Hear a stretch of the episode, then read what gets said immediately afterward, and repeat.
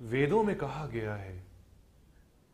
हमारे जितने भी स्क्रिप्चर्स हैं, उसमें कहा गया है कि पाँच चीज़ें ऐसी होती हैं जिसको अगर कंट्रोल कर लिया जाए तो इंसान ह्यूमन बीइंग बहुत ही अच्छे तरीके से ये जो कार्मिक साइकिल है, इसको पार कर सकता है, इसको क्रॉस कर सकता है। ये जो जन्म जन्म का बंधन है, हमारा इस जग से जन्म लेना और फिर जन्म लेना इसको पार कर सकता है। ये पाँच बातें हैं, काम, क्रोध, मद, लोभ और मोह। इन सब के होते हुए हम अपनी जिम्मेवारियाँ पूरी नहीं कर पाते हैं।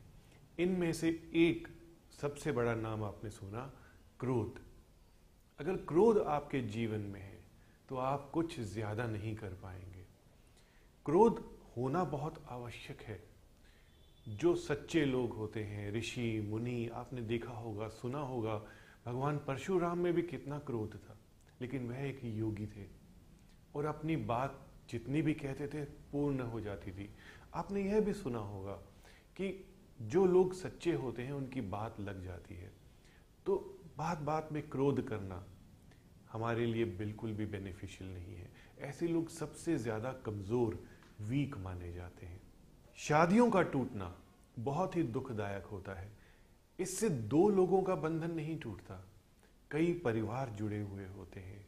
और फिर उसके बाद जब हमारी फैमिली एक्सटेंड हो जाती है, बच्चे होते हैं परिवार में, और हस्बैंड वाइफ यानी माता पिता पेरेंट्स अगर लड़ाई झगड़ा करते हैं गुस्से की वजह से तो समझ लीजिए कि पूरा परिवार, पूरी जो ग्रोथ है वह सब स्पॉइल हो जाती है। तो किसी भी तरीके से अगर आप गुस्सा ज़्यादा करते हैं तो समझ लीजिए कि आपकी ज़िंदगी स्पॉइल हो जाती है। गुस्सा ना करें। इसके लिए मैं आपको कुछ ऐसे उपाय देने जा रहा हूँ, जो आप वास्तु या ओवरऑल लाइव वास्तु में यूज़ कर सकते हैं। साउथ की दीवार बहुत ही अच्छी मानी जाती है, अगर आप इसका यूज़ बहुत अच्छा करते हैं। कई लोग अपने ड्राइंग रूम में साउथ की दीवार पे बहुत ही अच्छा इंटीरियर करना चाहते हैं। आजकल वॉलपेपर भी बहुत अच्छे आ रहे हैं डिज़ाइनिंग भी बहुत अच्छी आ रही है और हो सकता है कि सीनरीज आपने लगा दी।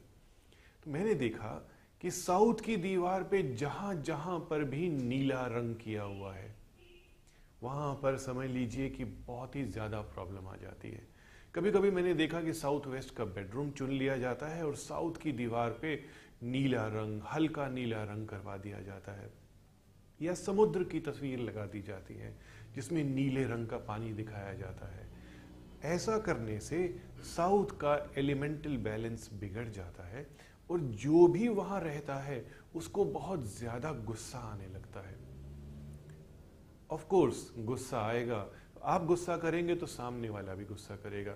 कभी कभी हमारी परवरिश बहुत स्ट्रांग होती है। मैंने देखा है ऐसे घरों में जहाँ पर ये प्रॉब्लम होती है कि साउथ की दीवार पे नीला रंग है और मैं पूछता हूँ कि आपको तो बहुत गुस्सा आता होगा। तो उन्होंने कहा कि नहीं, गुस्सा तो बिल्कुल भी नहीं आता, लेकिन हाँ मन में खिज ज़रूर मचती है चिड़ ज़रूर मचती है। तो यही बात हुई ना कि उनके दिमाग में बचपन से बैठाया गया कि गुस्सा नहीं करना तो उनके संस्कार कहते हैं, गुस्सा नहीं करना, लेकिन वह अंदर ही अंदर प्रॉब्लम में आ रहे हैं। क्योंकि आपकी एनर्जी जो गुस्से के रूप में पैदा हुई, आपने उसको बाहर नहीं निकाला। तो साउथ की दीवार पे आपने बिल्कुल भी नीला रंग नहीं कराना है। दूसरी दिशा जो कि बहुत महत्वपूर्ण है नॉर्थ डायरेक्शन नॉर्थ एनर्जी की डायरेक्शन होती है। नॉर्थ से नॉर्थ पोल की एनर्जी हमें मिलती है। नॉर्थ से कुबेर भगवान हमारे पास आते हैं। उनके जो रिसोर्सेज हैं, धन के रिसोर्सेज वह खुलते हैं। नॉर्थ की दीवार पर मैंने कई जगह पर देखा है कि लाल रंग करवा दिया जाता है। जैसे ही नॉर्थ की दीवार पे लाल रंग होता है, वैसे ही एनर्जी का डिसबैलेंस हो जाता है।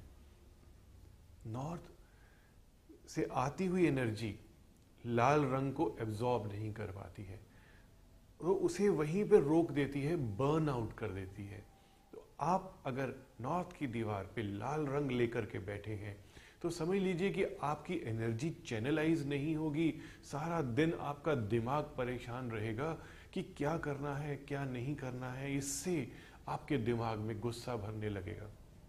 आप काम नहीं कर पाए, आपका काम नहीं हो पाया इससे आपके सामने जो भी आया, आपने फट उस पर गुस्सा निकाल दिया।